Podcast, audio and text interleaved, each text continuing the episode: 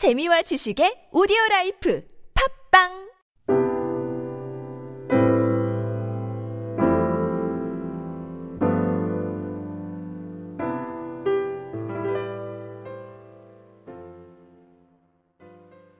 심리학자 중에서 메슬로우라는 사람이 있습니다. 이 사람이 인간을 연구하면서 인간의 삶은 욕구를 채우기 위해서 살아간다라는 것을 결론을 내리게 되었습니다. 그리고 그 욕구의 단계를 5가지 단계로 이렇게 나누어서 이야기를 합니다. 첫 번째 단계가 생리적인 욕구고 우리의 식욕과 성욕, 잠과 같은 것을 이야기를 합니다. 두 번째 단계가 이 안전에 대한 욕구입니다. 몸과 마음이 안전하기를 원하는 욕구를 말하게 됩니다. 세 번째 욕구가 사회적 소속감에 대한 욕구를 이야기하고 네 번째가 존경에 대한 욕구를 말합니다. 남에게부터 존경받고 싶어 한다라고 하는 것이죠. 그리고 마지막으로 5번째는 자아실현의 욕구를 이야기를 합니다. 이것들이 인간들은 이런 단계를 채우기 위해서 살아간다라고 그렇게 이야기하는 것이죠. 그래서 가장 기본적인 욕구가 채워지면은 그 다음 단계를 위해서 나아가고 또 그 다음 단계를 나아가서 최종적으로 자아실현의 욕구까지 나아간다라고 그렇게 이야기를 하게 됩니다.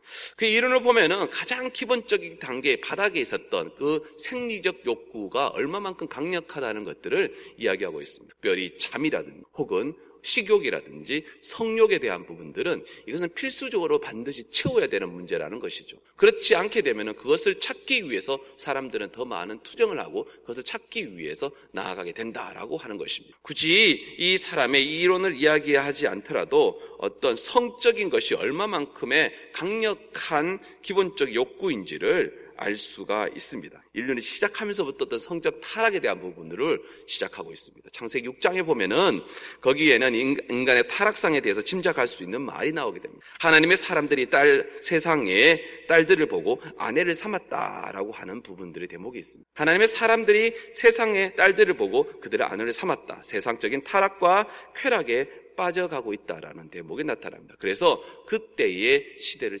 죄악이 관영했다라고 이야기하기도 합니다. 성이라는 것은 이제 거룩하며 아름다운 것임과 동시에 오늘 본문에서 언급한 것처럼 음녀의 모습을 갖고 있기도 합니다. 독보수처럼 화려하고 아름답습니다. 그런데 먹을 때는 치명적인 도구를 통해서 우리를 죽게 하는 것과 같습니다. 성이라는 것은 하나님께서 인간에게 주신 축복인과 동시에 이것을 만약에 잘못 사용하게 된다라고 하면은 엄청난 화가 되기도 한다라는 것입니다. 그렇기 때문에 잠언은 이미 우리 5장을 통해서 이 성적 타락의 문제가 얼마만큼 심각하다는 것을 벌써 다루고 있었습니다. 그런데 오늘 본문을 통해서 또다시 이 본문을 다루고 있고 우리가 내일 또 배우게 되는 7장을 통해서도 이 성에 대한 문제를 계속해서 다루고 있습니다. 그만큼 이것이 우리 삶 속에서 깊이 뿌리 박혀 있는 것임과 동시에 그만큼 중요하다라는 이야기고 또한 만연되어 있는 문제라고 이야기할 수 있습니다. 오늘의 시대만 보더라도 성적인 타락상이 점점 심해져 가는 것들을 보게 됩니다.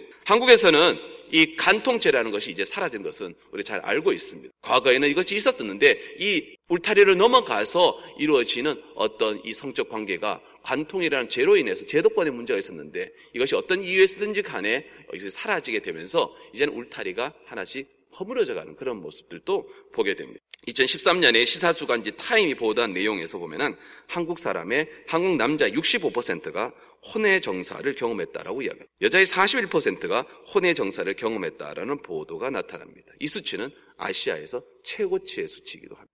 혼전 성관계에 대해서 남자는 74%, 여자는 64%가 해도 상관없다라고 그렇게 이야기를 하고 있습니다. 그것이 요즘에 우리의 세태를 이야기하고 있습니다. 을지대학교 간호학과 조윤희 교수가 7만 명을 대상으로 아주 엄청난 양을 사람들을 대상으로 해서 연구한 자료가 있는데 첫 성경험을 언제 했느냐라는 이 항목에서 남자는 63.7%, 여자는 56.2%가 중학교 때 모든 것들을 경험했다라고 그래서 이렇게 이야기를 연구한 보고들이 나타나고 있습니다. 오늘의 시대에 우리 삶 속에서 나타났던 것들, 우리 아이들이 경험하고 있는 것들, 우리가 생각했던 것보다 훨씬 더 성적인 문제는 개방되어 있다. 개방이라는 말 때문에 통해서 널리 퍼져 있고 또 깊숙하게 침투되어 오고 있는 것들이 사실입니다. 사실 과거에는 우리가 깜짝 놀랄 만한 사건이라고 생각했던 것들이 뉴스를 통해서 들을 때 그냥 흘려듣는 것들이 이렇게 우리 스스로도 보면서 놀라는 경우들이 있습니다. 그만큼 그런 사건들이 많이 일어나고 또 우리는 그러한 사건들, 성적인 그 사건들에, 음란의 사건들에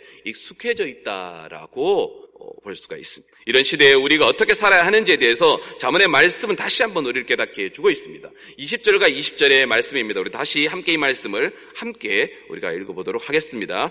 내 아들아, 내 아비의 명령을 지키며 내 어미의 법을 떠나지 말고 그것을 항상 내 마음에 새기며 내 목에 매라. 아비의 명령과 어미의 법은 1차적으로 보면은 부모님이 주시는 훈계의 말씀입니다. 인생의 선배로서 세월에 준 학습을 통해서 깨닫게 된 교훈이기에 자녀들에게는 사실 양약이고 꼭 필요한 말씀이기도 합니다. 그런데 어떻습니까? 자녀들은 그러한 훈계를 주면은 잘 듣지 않으려고 합니다. 그런 이야기를 하면은 구석처럼 여겨지기 때문에 잘 듣지 않으려고 하는 것이 사실입니다. 그 관계를 하나님과 우리의 관계로 옮겨져 오게 됐었을 때도 동일합니다. 성경 속에서 나타났을 때 이스라엘 백성들은 하나님의 말씀, 하나님께서 끊임없이 그들에게 내 법을 따르고 내 말씀대로 살아라 라고 그렇게 이야기했음에도 불구하고 그들은 음란하게 이방의 신들을 섬기는 모습들을 보게 됩니다. 양약이 되는 말씀을 선포했음에도 불구하고 그 말씀을 듣지 않는 겁니다. 우리 아이들이 우리가 내가 안타까운 마음에 준 그런 훈계를 듣지 않는 모습과 비단 다를 바가 없다라는 것입니다. 뿐만 아니라 우리의 삶 또한 그러합니다. 하나님께서 우리에게 말씀대로 살아라고 하는데 그것을 듣고 있으면 고리타분하게 여겨질 때도 있고 그래서 듣지 않으려고 합니다. 그러다 보니까 자꾸 세상으로 가고 싶어 한다는 것이죠. 하나님 주시는 말씀보다는 오히려 세상이 주는, 세상에서 이야기하는 것이 더 달콤하게 느껴지기도 한다는 겁니다. 그래서 성경은, 오늘 말씀은 이 세상의 유혹을 27절에서 불로 표현하고 있습니다. 불을 품고 살면이라고 이야기합니다. 불을 품고 살면은 어떻게 온전하게 살 수 있느냐라고 이야기하는 것입니다. 결국 그 불이 우리를 타게 해버린다는 것이죠. 우리를 온전히 망가뜨려버린다라고 하는 것입니다. 창세기 13장을 보면 롯이 요단 동쪽을 선택하며 나아가는 모습을 보게 됩니다. 그 이유는 그곳에 물이 많고 풀이 풍부했기 때문에 그곳을 통해서 가게 되었습니다. 겉모습만 보고 따게 된 것이죠. 그런데 그곳이 풍족하기 때문에 그곳에는 소돔과 고무라가 있었습니다. 그곳에서 결국은 그들은 다 망하고 겨우 몸만 빠져나오는 신세를 경험하게 되기도 합니다. 그렇기 때문에 세상이 화려한 유혹과 사탄의 유혹에 넘어가지 않기 위해서는 훈계를 들어야 한다는 것입니다. 그뿐만 아니라 그것을 마음에 새기고 목에 메어야 한다고 오늘 말씀을 하고 있습니다. 목에 맨다라고 하는 것은 이 히브리적인 문화권에서 나타나는 풍속을 이야기합니다. 그 속에서 글 같은 것이 귀한 글귀를 써서 그들 목에 메고 다니는 모습들이 있었습니다. 신명기 6장 4절부터 6절까지의 말씀을 보면 쉐마의 말씀을 보면 그 쉐마의 말씀을 붙이고 다닌다라는 의미가 있습니다. 그래서 그처럼 목걸이나 목이나 해서 이 글 같은 것들을 쓰고 붙이고 다니는 그런 풍습이 있었는데 그것을 이렇게 빗대어서 말씀을 이야기합니다. 마음에 새기고 그것을 목에 걸고 다니라는 것입니다. 늘 그 주셨던 부모님이 주셨던 그 교훈의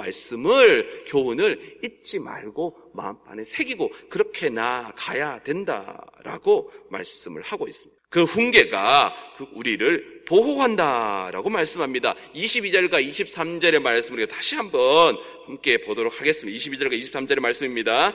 그것이 내가 다닐 때에 너를 인도하며 내가 잘 때에 너를 보호하며 내가 깰 때에 너와 더불어 말하니니 대저 명령은 등불이요 법은 빛이요 훈계의 책망은 곧 생명의 길이니라. 아멘. 앞에서 아버지의 어머니가 주시는 훈계가 단순한 훈계가 아닌 것을 22절과 23절을 통해서 우리는 다시 깨닫게 됩니다. 이 법과 명령은 하나님의 말씀 혹은 율법을 표현하는 말이기도 합니다. 또 하나는 이 자문의 어떤 대명사적인 요소로 지혜를 표현하는 다른 말이기도 합니다. 부모님의 주시는 그 훈계는, 아버지와 어머니가 주시는 그 훈계는 그냥 잔소리가 아니라 하나님의 말씀의 기초에서 주시는 생명의 말씀이라는 것입니다. 다시 말해서 하나님의 말씀은 우리를 지켜주시고 인도하시고 이끌어주시고 깨어있을 때나 잘 때나 우리를 지켜주신다 말씀하시는 겁니다.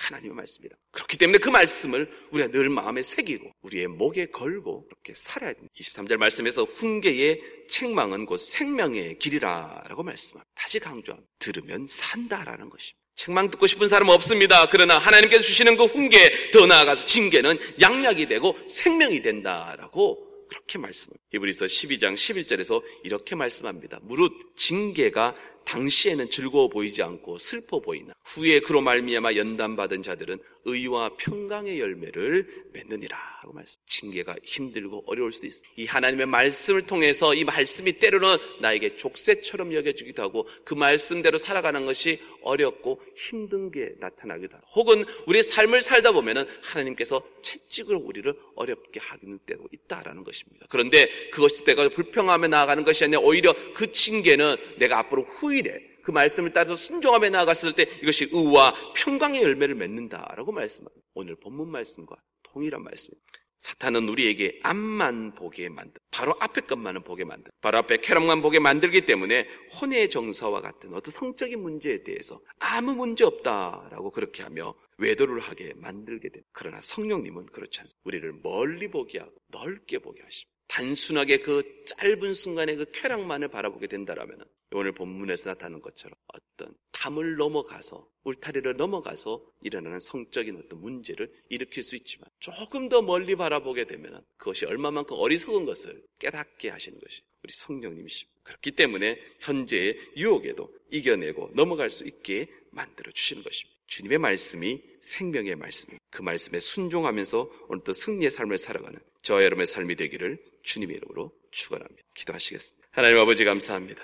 오늘 말씀을 통해서 다시 한번 우리 삶 속에서 우리의 삶의 방향을 어떻게 나아가야 될 것인가 하는 교훈을 깨닫게 됩니다. 주님, 음녀의 그 음탕한 모습들 너무나 달콤하게 우리에게 다가오지만은 그러나 그 한 조각의 그 모습만을 쫓아가면 한 조각의 떡만 남게 된다라고 하는 말씀처럼 우리 안에서 늘 불을 품고 살아가는 것이 아니라 우리 안에 성령의 불을 품고 살아가게 인도하여 주시옵소서. 오늘 하루도 아버지 안의 말씀을 통해서 그 말씀의 기초에서 살아가기를 원합니다. 우리에게 그 말씀의 등불을 허락하여 주옵시며 주셨던 말씀을 통해서 깨달으면서 믿음으로 더욱더 전진하며 나아가는 새벽의 성도들 될 수 있도록 인도하여 주시옵소서. 감사함이 예수님의 이름으로 기도합니다. 아멘. 시간에 우리 함께 중보의 기도로 나아가도록 하겠습니다. 우리 선교지와 우리 선교사를 위해서 함께 기도하기를 원합니다. 니카라과의 우리 있는 이창희, 이양자 선교사님, 연합학교를 위해서 함께 기도해 주시고 또한 멕시코 우리 선교센터, 캔쿤의 김용건 선교사님 가정, 그리고 페루에 있는 박종영 선교사, 빈민촌과 의료 사력